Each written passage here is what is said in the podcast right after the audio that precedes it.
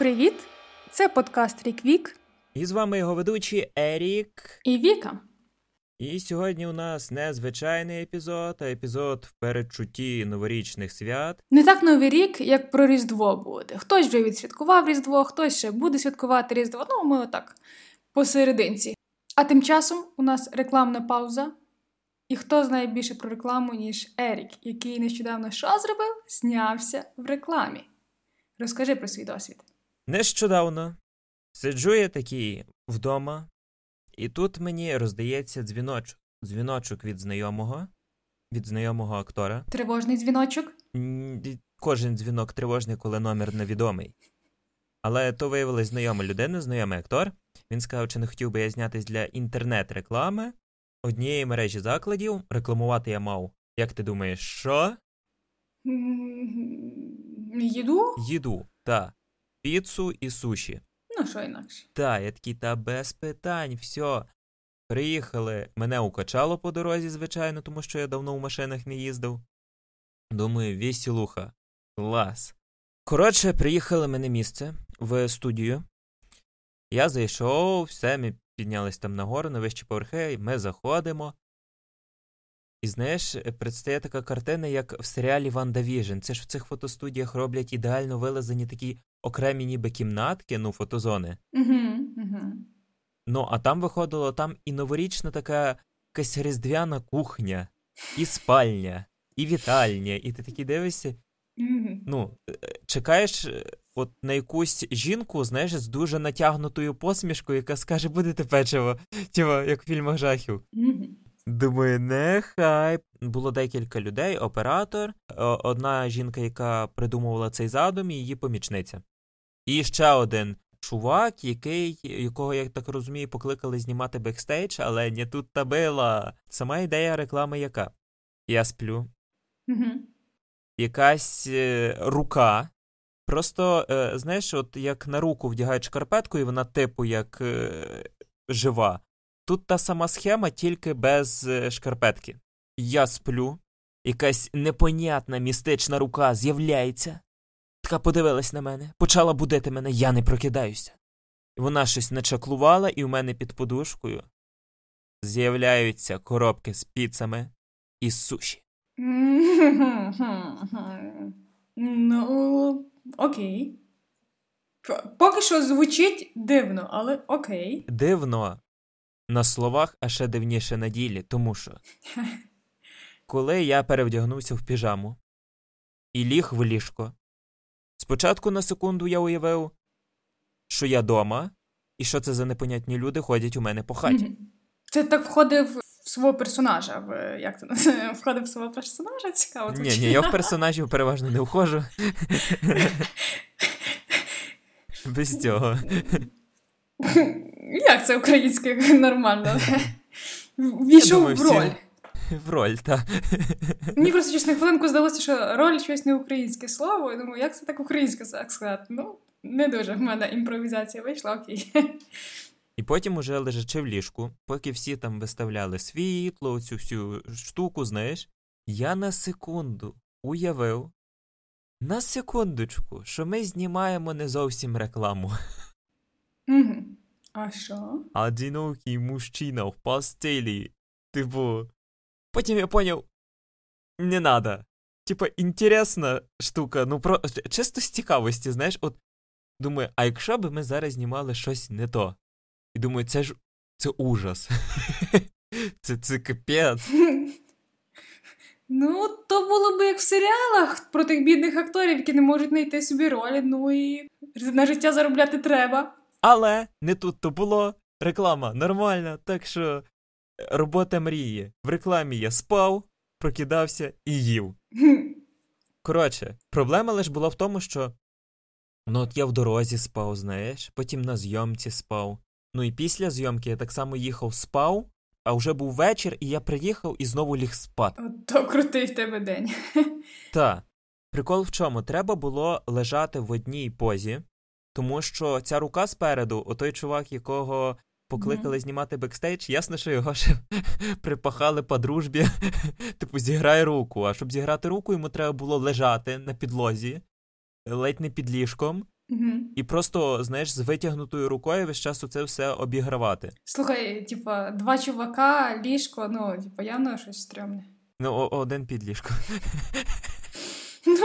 Що тут? Я так нахиляюся, такий, він знизу, я такий, тобі удобно.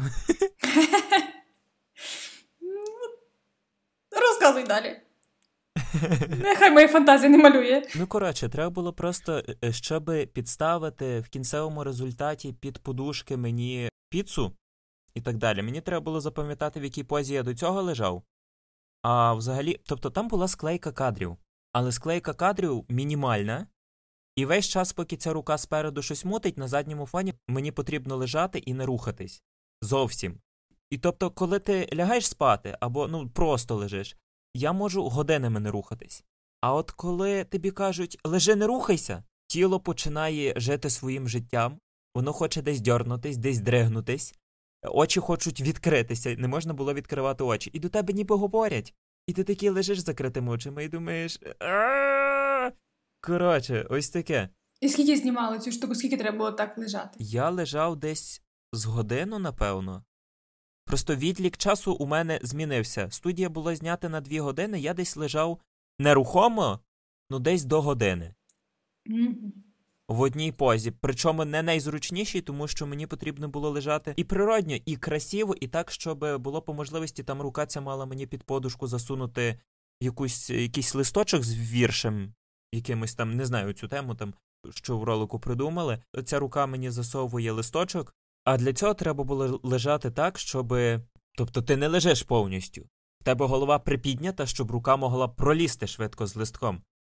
І, типу, виходить, голова висить в повітрі, ти її тримаєш просто на шиї, ручки собі, знаєш, так лежать вальяжно, а насправді вони напружені, як не знати, що одна рука лежить зовсім незручно нижня, тому що в мене одна рука на подушці, одна, як я ставлю під подушку, мені сказали так не робити, тому що Мгм. рука, оця що жива, вона не зможе пролізти, тому я її мусив опустити, і через це було ну, максимально незручне положення руки, але щоб вона виглядала красиво в кадрі. Мгм.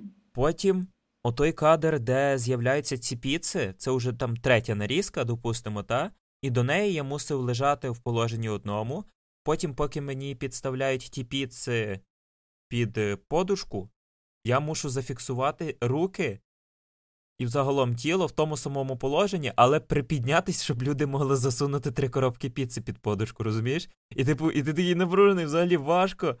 І потім ти лягаєш на ці піци, намагаєшся. Тобто сцена там, де ти лежиш і розслабляєшся, насправді це було таке міні-тренування. Та, та, у мене таке відчуття, що я в планці стояв весь час. Але якісь шийно-ручні, знаєш, лише. Ну, собі така варіація. А ще, знаєш, я собі думаю, ну мені ж має бути комфортно, бо я ніби сплю, лежу, та. Але ковдру так само треба виставити, щоб вона виглядала красиво, а не зручно. Я звик, що я ковдру, знаєш, от е, край ковдри, ти підставляєш весь час під ноги. Знаєш, так піднімаєш ноги і край ковдри закочуєш ніби. Угу. А тут ні, вона висить прям сповзає з ліжка, і тобі холодно в ножки. І ти такий ні. А тоді було холодно? Ну я змерзлюк, типу. У мене весь час руки ноги холодні, то мені, щоб під ковдрою зігрітись, мені треба по- полежати так, знаєш, е, е, without ventilation, всі дири просто під себе всю ковдру підкотити і ще руки з ногами розтирати, що, знаєш, ніби я мене сніговою лавиною засипало. Мені, щоб швидко зігрітись, напевно, от як під лавиною треба, знаєш, як кажуть, щоб тебе знайшли швидше опісятися, і тоді, тоді буде тепло. А так то без варіантів. Але я так не роблю, ні, то просто. Я такого варіанту не, не чула. Ти не знала? А, Чекай, де, де логіка в тому, щоб об, щоб об- обпісятись, і тебе тоді швидше. Типа ти ж пісяєш вниз, а не фонтаном. А, а ти уявляла, що це що? Як в кита, типу, має пробитися крізь сніг, знаєш, як він через е, е, свою цю. А сенс тоді. Е, сенс тобі з цього. Щоб тебе швидше знайшли собаки, які будуть, ну, тож будуть, якщо обшукувати. Та, їм так легше запах знайти. Бо я не могла зроб- я, я, я, а я взяла колір, думаю, ну, типа, на снігу біле, е, білому снігу колір видно нормально, але воно піде вниз.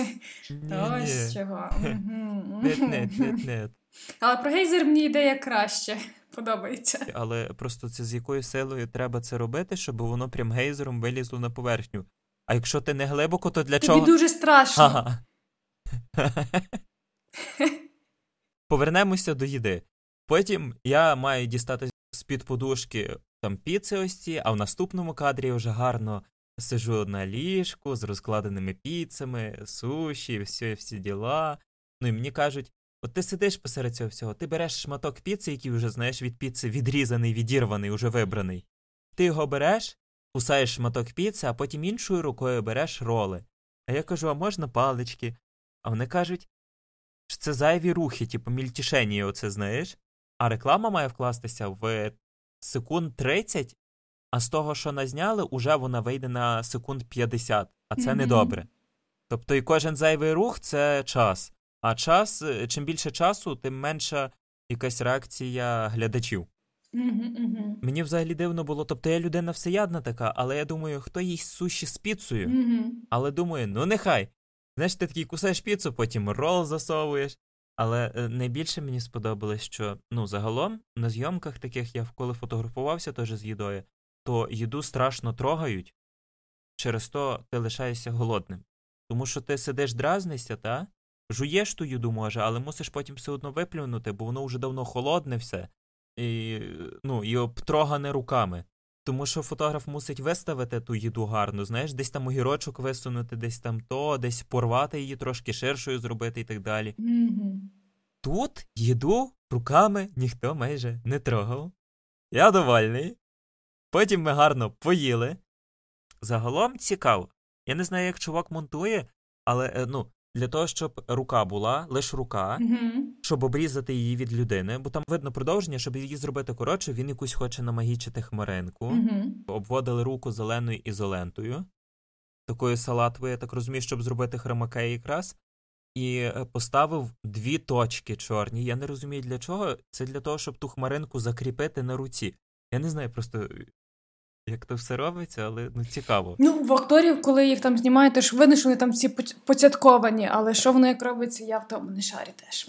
Так що я довольний, ситий, виспаний, то точно, з накачаною шиєю, поїхав додому. Крутяк, крутяк. Е, До речі, про позитивне. Ми з тобою як вибирали про що ж таке під новий рік поговорити. Ми там та ідея, та ідея, та ідея. Ти щось пропонував той мультик страшний. Жахіття перед Різдвом. Це знаєш, це якраз період між Хеллоуіном і Різдвом. Ну, я щось так подивилася, думала, щось таке страшне на Різдво, давай щось, давай щось краще. І коли ти запропонував поговорити про різдвяну пісню в прозі, я думаю, о, це щось кльове. Ну, я приблизно пам'ятаю, класна штука, давай. Я Тіму Бьортону передам, що ти така, я запропонував його мультик, а ти така ні-ні-ні, а потім я інакше сказав, ти така, о, о, це щось кльове, так. Ну, просто перше треба Знаєш, завжди. зараз в світі від- плаче один, один маленький Тім Бьортон. Маленький, той розказав. Е, так от, я думаю, оце щось добре, давай беремо це. І я а, думаю, ну, типу, треба ж книжку послухати. Відкриваю я книжку, включаю, і знаєш, якими вона словами починається? Ну, добра книжка починається словами. Почнемо з того, що Марлі помер. Я думаю, типа, ну. Хороша, добра книжка, ну, нормас, взагалі, good, але вже вирішили, В вже жахіті перед Різдвом такого нема.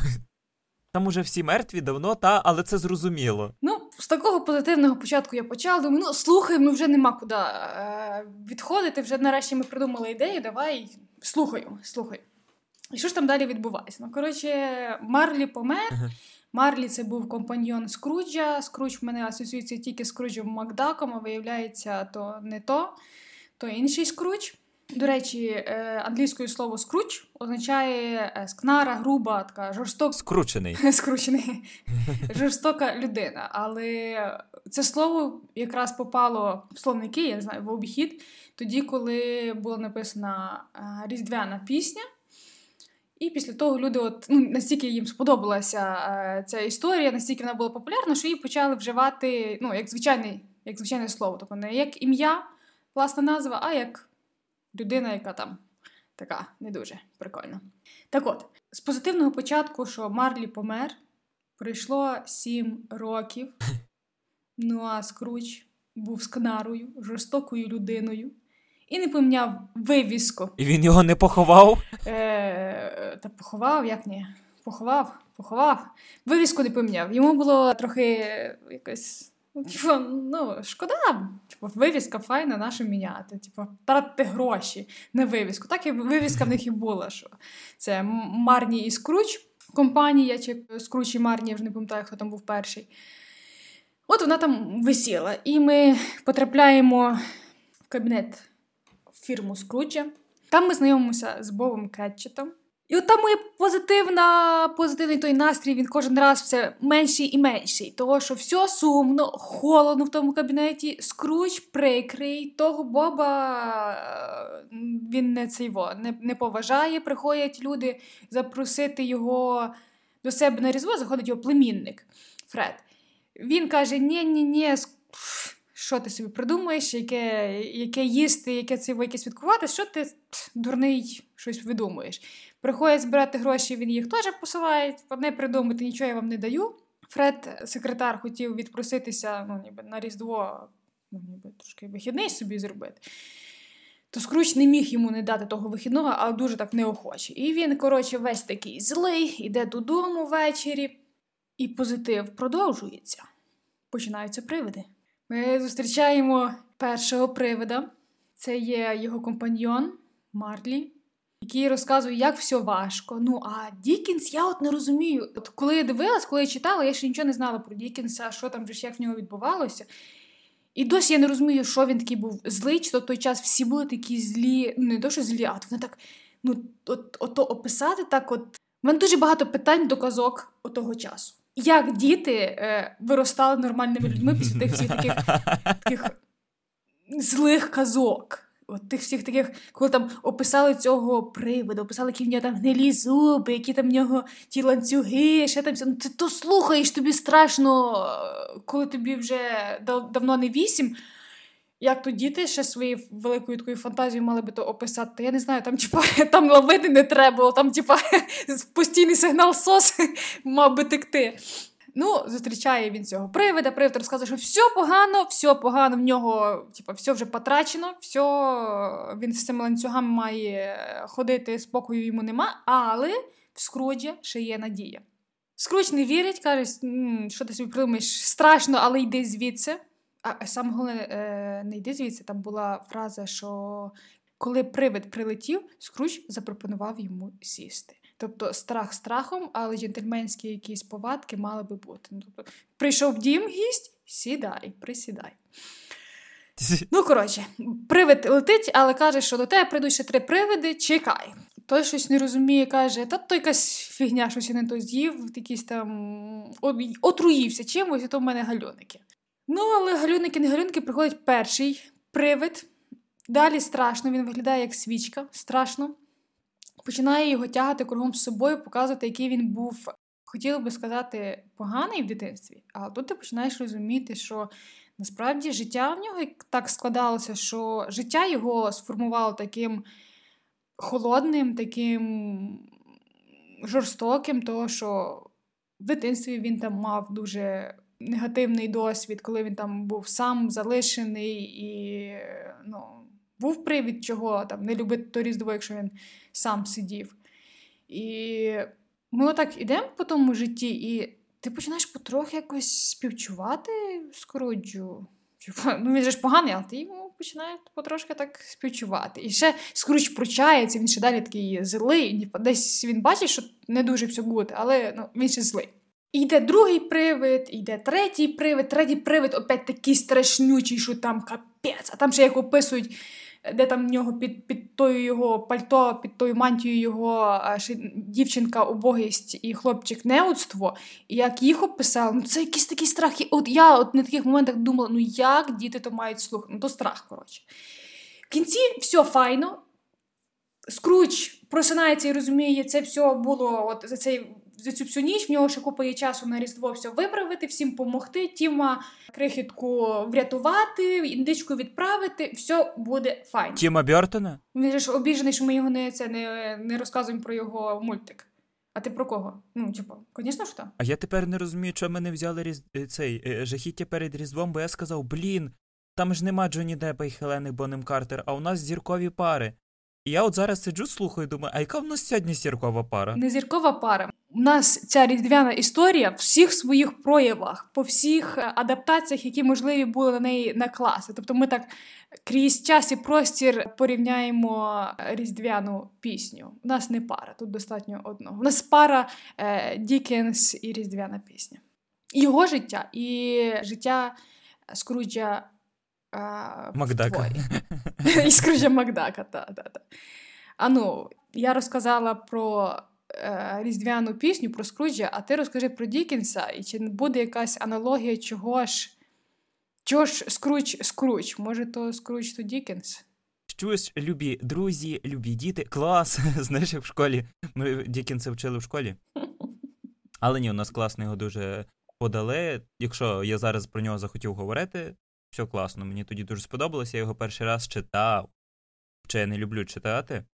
Там я знайшов в інтернеті на одному сайті, якщо довго не рухати мишку, там починала грати мелодія.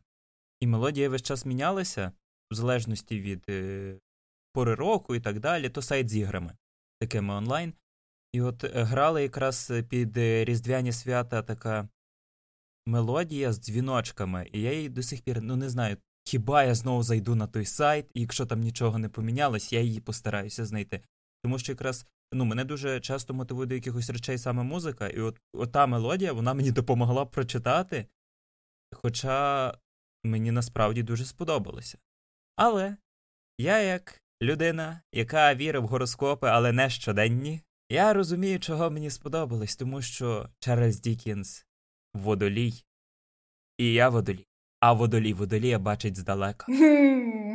Народився він 1812-го, помер 1870 року. І що ж, народився Чарльз Дікінс у великій родині. У його батьків було восьмеро дітей, і видно, було дуже багато вільного часу, тому що аж восьмеро дітей. Дікінс вшарив цю тему і в майбутньому теж мав десятьох дітей. Першим місцем роботи в нього була фабрика по виробництву вакси. Я, як людина, яка ніколи розумом не виділялася, я подумав, що це? Але в статті, на щастя, пояснили далі вакси, тобто гуталіну. Я, як людина, яка ніколи розумом не виділялася, подумав, що це і загуглив. Загуглив це мазь для чищення взуття, винайдена у Франції при Карлі II. Для чого ця інформація мені? Я не знаю. Але знаєш, тепер, коли хтось скаже вакса або гуталін, я можу так насупити брови, підняти голову і сказати: це ця, що винайдена у Франції при Карлі II, так? Ну, окей, окей. Бач, як корисно готуватися до подкасту. Це. Але в біографії не все так просто у нього. Коли Дікінс був ще малим, його сім'я переїхала в Лондон. Він загалом британець, вони переїхали в столицю, але життя в столиці то штука дорога. Це навіть кажу я зараз, у 21-му році, коли живу в Києві в гуртожитку, і е, щоб піти на каву, треба мати 100 гривень. Коломиї на 100 гривень можна жити, не знаю, довго, довго. Знаєш, я розкажу парадокс великого малого міста, коли ти приїжджаєш в Київ, і там ті ціни такі здаються великі-великі. Потім якийсь час ти привикаєш, приходиш в Коломию, наприклад, чи там якесь інше місто, там, де ціни набагато нижчі. Ти собі такий, о, все, типу, угощаю всіх. Типу, давай, все дешево можна брати. І парадокс в тому, що ти собі дивишся, ага, в Києві каву, щоб випити, ну, наприклад, я вже цін не пам'ятаю. Наприклад, там 45 гривень. Коли ти заходиш, дивишся, о, кава по 25 гривень. І ти береш, а, давайте дві. Типу, випив одну, там, ну, ти собі ти себе не обмежиш, і в кінцевому результаті ти тратиш більше. Тобі здається, що це дешевше. А якщо підсумувати, то ти потратив більше. Але й маєш більше так само, так що. З якого милого? Ну, та бо дві кави. А, е, я думала, ти про гроші. Ні. Ти про вміст. Ну, от розумієш, життя в столиці це дорога штука. Тому його батьків посадили у в'язницю за борги.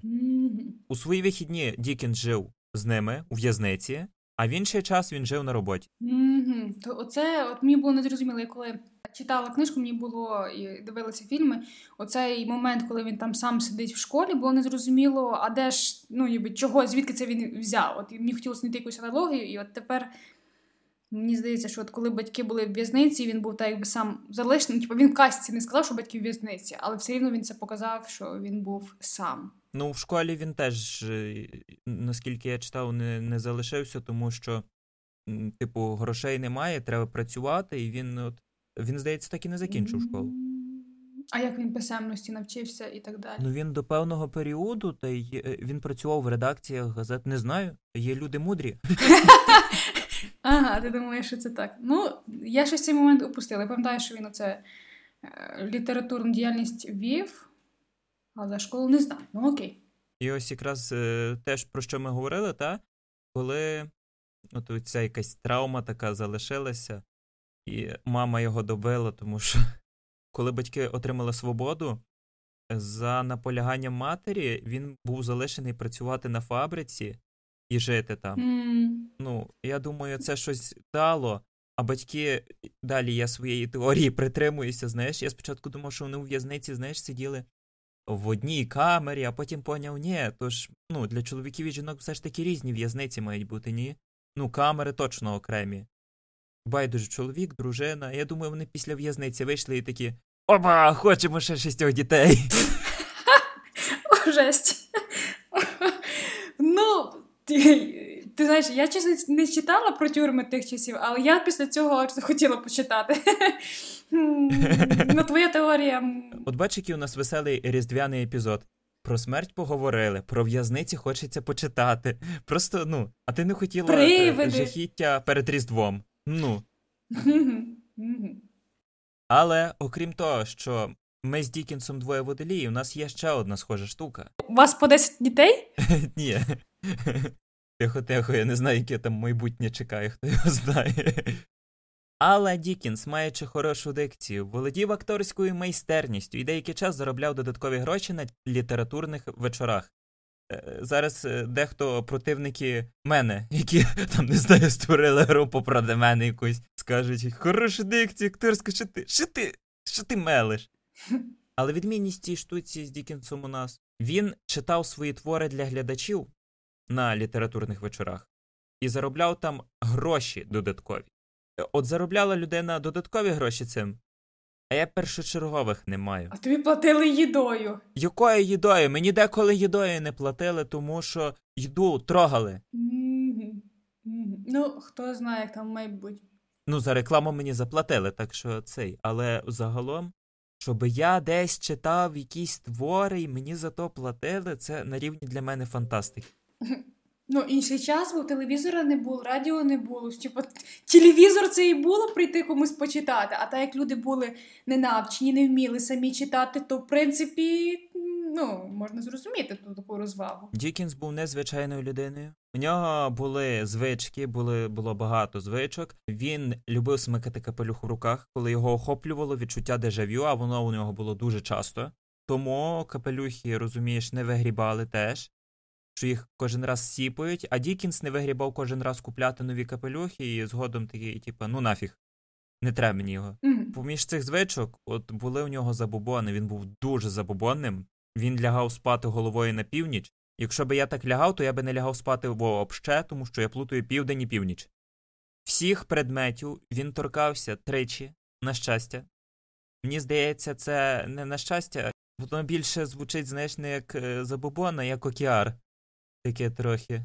І щасливим днем він вважав п'ятницю. Тому що скоро вихідні. Без поняття. Я Дікінса не питав. Я йому я, я подзвоню, спитаю, скажу, чуєш, Чарльз.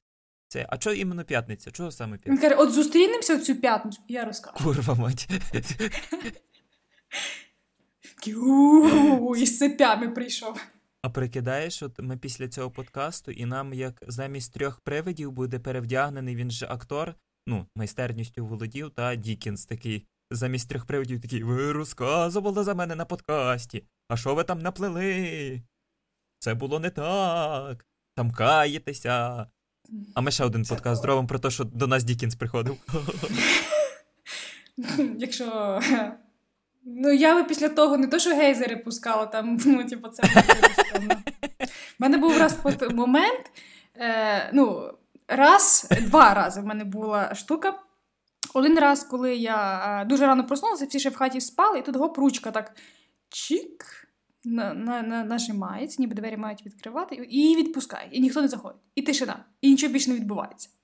Я так трохи стріманулася, але ну якось, типу, в мене був шок. Поки я відійшла Може, від то того, двері прийш- потягались просто. Я потягалась. Ручка, ручка собі. Ну, а ти ручками зранку що, не дергаєш, чи що, не потягаєшся? От і двері такі треба розтягнутись. То потім виявилося, що хтось там хотів встати, вийти, але передумав. Ну, якось так. Ну, типа, ще не до кінця проснувся, типу, все. А раз, так і досі не пояснена штука, по стіні от було таке ніби шкрябають. Шкрябають, і от такий шкряб-шкряб, і все. І він пропав. І це пояснити я не можу, тому що за тою стіною там не було когось такого, щоб хтось там не до щось там придумав. Я не виключаю версію банальних галюнів. Типу, щось не то з'їв, як це, як скруч казав, да? Недожарена картопля, ще там щось. Просто я людина, яка мала сонний параліч, знаєш, мені. Я не дивуюсь нашому мозку. Він може Та що ну хоче нафіг, робити. не розказуй мені всякі такі штуки, бо в мене потім після того був, і це не прикольно. Не розказуй мені більше такі штуки. Тобі не пригав Ти погано тигрик? впливаєш на мене. Тигрик перед камер... перед Е. камерою, чуєш перед камерою, перед лицем. Я не пам'ятаю, я просто стерла то, я пам'ятаю, що щось було таке жахливе, що я от не могла встати, проснутися. Ну, типу, це не Чорний прикольно. чоловік.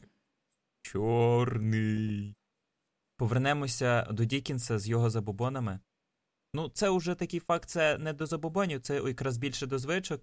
Кожні 50 рядків написаного він запивав ковтком гарячої води. І я, як людина з поганою концентрацією, я це розумію, тому що я теж ходжу пити воду. Будь-яку. Я, ой, ти п'єш воду, якраз зараз ви не бачите, я описую. Вона поставила стакан. Це як на Animal Planet зараз буде. Зараз ми споглядаємо, як індивід Homo sapiens. І у своєму заповіті Чарльз Дікенс просив не ставити йому пам'ятників, але їх поставили в чотирьох країнах. От щоб я вмер, так чесно. Він просто знав, що туди прилітають на пам'ятники голуби, і він цього не хотів. Ну, окей. По-любому, це була знакова така, що людина, що твори, які він написав. Цікавий момент ще, як книжка ця писалася. Ідея книжки прийшла в жовтні, і так як там було Різдво, її треба видати до Різдва. А Різдво 25 грудня, того виходить дуже мало часу, щоб написати, надрукувати, зробити ілюстрацію. Тобто весь процес от створення книги він набагато більший. І цим ця книжка теж визначена, тому що в жовтні він почав весь цей процес, а 19 грудня 1843 року вийшла книга з ілюстраціями Джона Ліча. І за 2 чи 3 дні були розкуплені всі копії. Здається, там 6 тисяч було. Книжка подобалася людям тоді, подобається зараз. І нарахувати 100 адаптацій це виявляється досить така проста штука. Всі 100 ми не будемо перелічувати, ми виберемо тільки найцікавіші. Ще остання ремарочка, що адаптації були і фільми, і серіали, і епізоди в серіалах, і мультфільми, і мюзикли, і радіоначитки, і опера, і балет, і навіть комікси були, є, не знаю, і пародій теж купа. Е, Давай ми з тобою зараз покидаємося сніжками такими. Фільми, які ти бачив або чимось тобі сподобалися, принаймні з опису, які ти варіанти знайшов. І щось цікаве є про ту адаптацію. от я знайшов е, декілька екранізацій, які відтворюють загалом оригінальну якраз історію. І перша з них це Скруч або Привид Марлі 1901 року. Угу. Є в Ютубі, але триває Ого, це така давня-давня штука. Та, і триває вона в Ютубі лише 5 хвилин я знаходив. Тобто зберігся не весь. Мені здається, десь пише просто одні цифри, десь інші. Ну, 11 десь пише, а десь пише, що 5 хвилин це такий цілий. Ну, мені здається, 5 хвилин це вже врізана версія, і вона є на Ютубі. Так само є якісь відео по 3 хвилини, але я думаю, краще подивитись уже на 5, якщо є більше. Ну, окей, в мене цього нема в моєму списку. У мене є мій найдавніший фільм з цього списку це є Різдвяна пісня 1938 року. І мене так, коротше, поковбасило. Я так читаю так. Ага, а рік виходу 1938. А книга написана в 43-му. І мене ковбасить, не можу зрозуміти, що не так. Ну, типу, як? Типу, книга в 43-му, а фільм раніше був, і типу, в чому прикол? Ну, я не врахувала, що там 100 років ще плюс різниця. Там що там, взад вперед, туди, назад. Ну. У мене наступний фільм, який називається Скруч 1951 року. Ми якраз по роках так пішли, знаєш. Я не знайшов твій фільм, і якраз він по роках нам по порядку так іде. Це, що я можу сказати, просто що всі вважають, що це канонічна версія. Угу, угу. Та, рейтинг високий. У мене теж вона була в списку. Ну, ти йдеш по класиці, давай я введу якесь, якусь карикатурку, тому що це інакше не можна назвати. Е, оці любимі мої е, романтичні комедії перед Різдвом, які тупі, але тим не менше я їх дивлюся. Називається Різдвяний Купідон 2009 року. І суть взяли ідею, надихнулися Дікенсом, а розповідається в фільмі про голівудську дівчину, яка працює в рекламі. Її переслідує привид колишньої клієнтки, і вони разом зустрічають хлопців з минулого, сьогодення і майбутнього. І в теорії це має їй допомогти знайти її справжнє кохання. Ну, такий собі, ну, ну, ну це от на фон. От Такий фільм, типа фон фону, навіть як би сказала, але от така от е, карикатурка. Ну, а у мене наступний це Різдвяна пісня 1971 року. Триває півгодинки часу. Я, Я не бачу я планую переглянути. Подивився на саму мальовку, я такий спочатку подумав, такий думаю, уа, ужас. Ну, це на перший погляд, просто картинку. Я сам ж мультик не бачив. Але в 1972 році він виграв Оскар за найкращий анімаційний короткометражний фільм. Так що, я думаю, там все хорошо. Може, не знаю, розкажеш потім. Ти пішов в 71-й другий рік. А ще в 70-му році був мюзикл Скруч. Цей фільм виграв Золотий Глобус і був номінований на Оскар, ну, але Оскар він не виграв. І по відгуках в фільмі кажуть, що ну, класика, класно, ну дуже багато співають. Ну, мюзикл, в принципі, там і має співати. Що в тебе далі? Різдвяна історія 1984 року. Це екранізація, над нею працювали і США, і Великобританія. І режисером став Клайв Донер, і він якраз був монтажером для канонічної версії 1951 року. А в мене канонічний фільм. Тут не зовсім там три привиди, але суть та ж, коли людина щось там на Різдво їй не good, і тут їй з'являється хтось там з того світу, і неї міняється життя. Так от, фільм, який я хочу назвати зараз, він. Я не знаю, якщо люди не бачили цього фільму, то принаймні постери з нього точно бачили. Фільм називається Це дивовижне життя 1946 року. It's a Wonderful Life.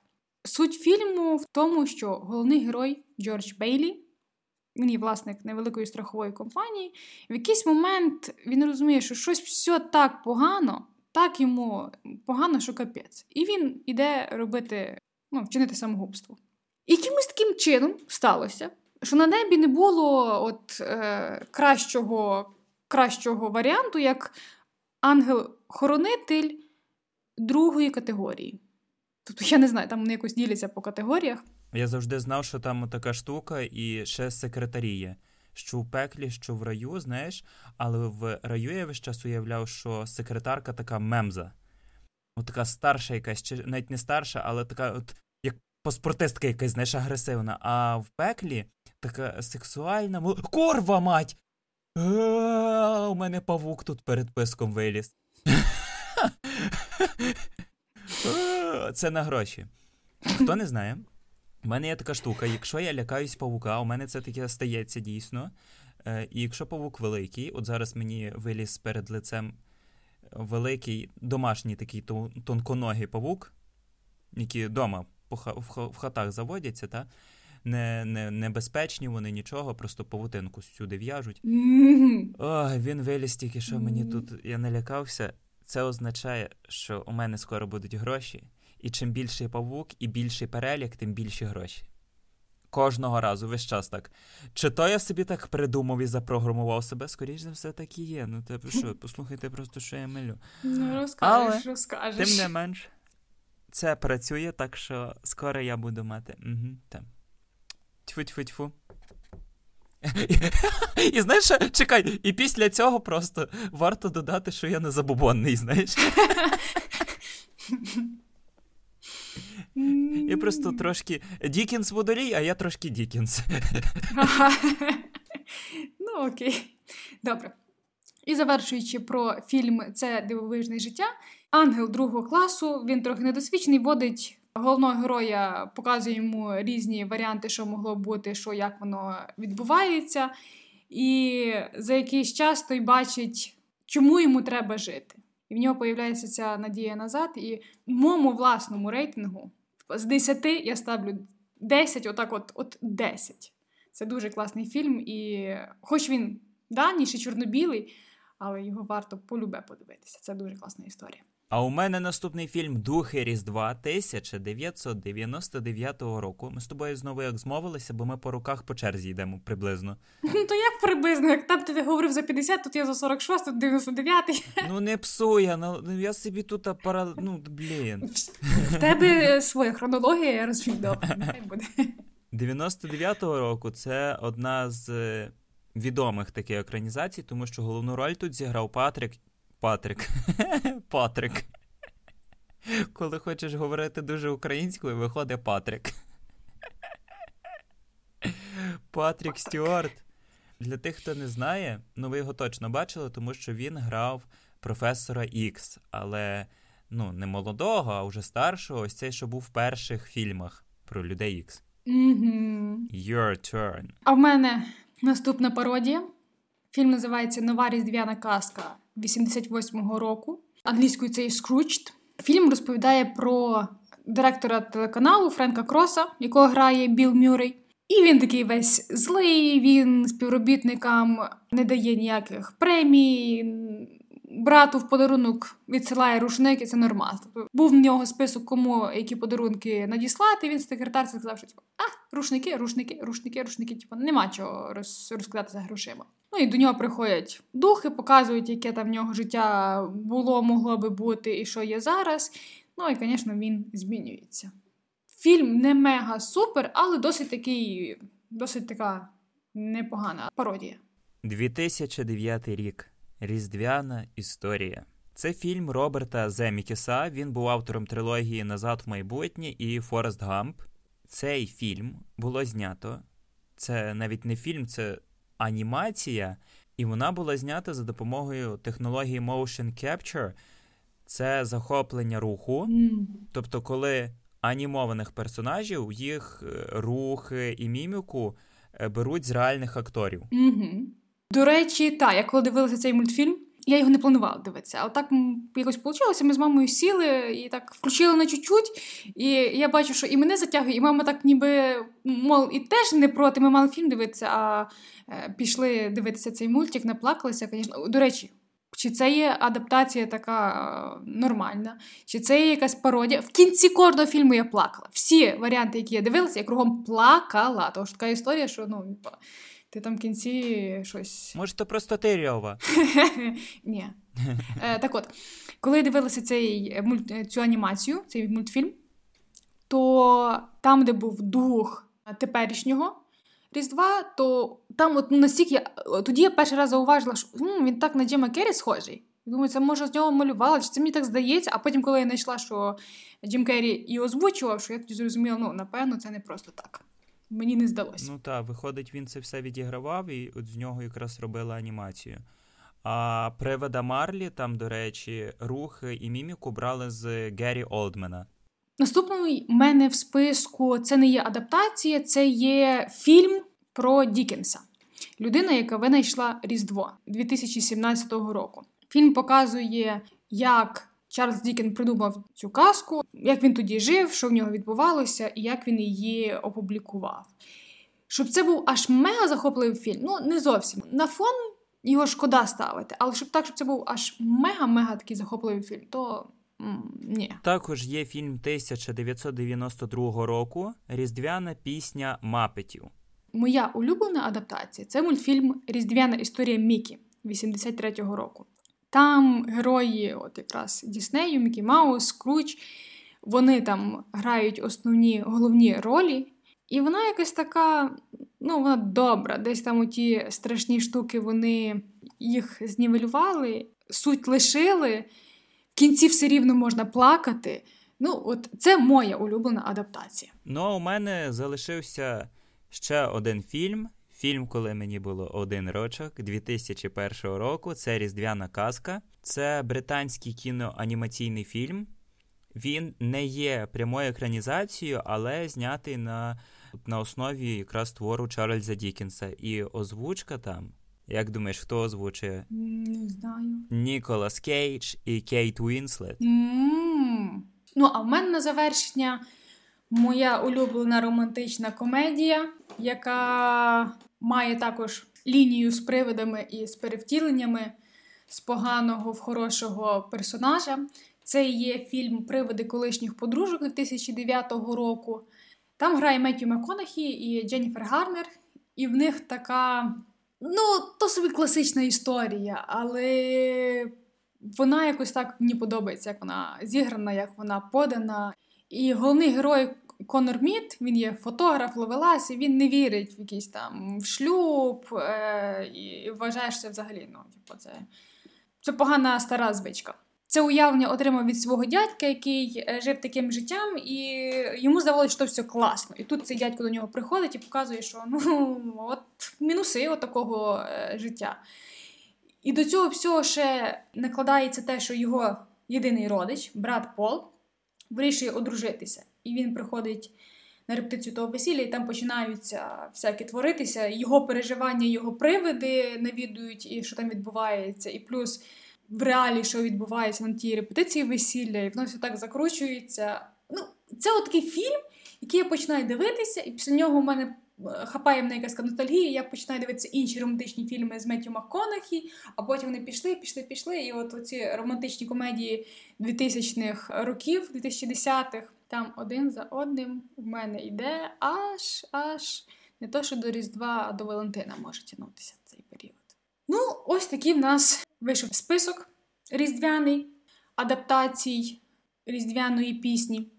Історія починається з того, що Марлі помер. Закінчується тим, що Скруч став добрим.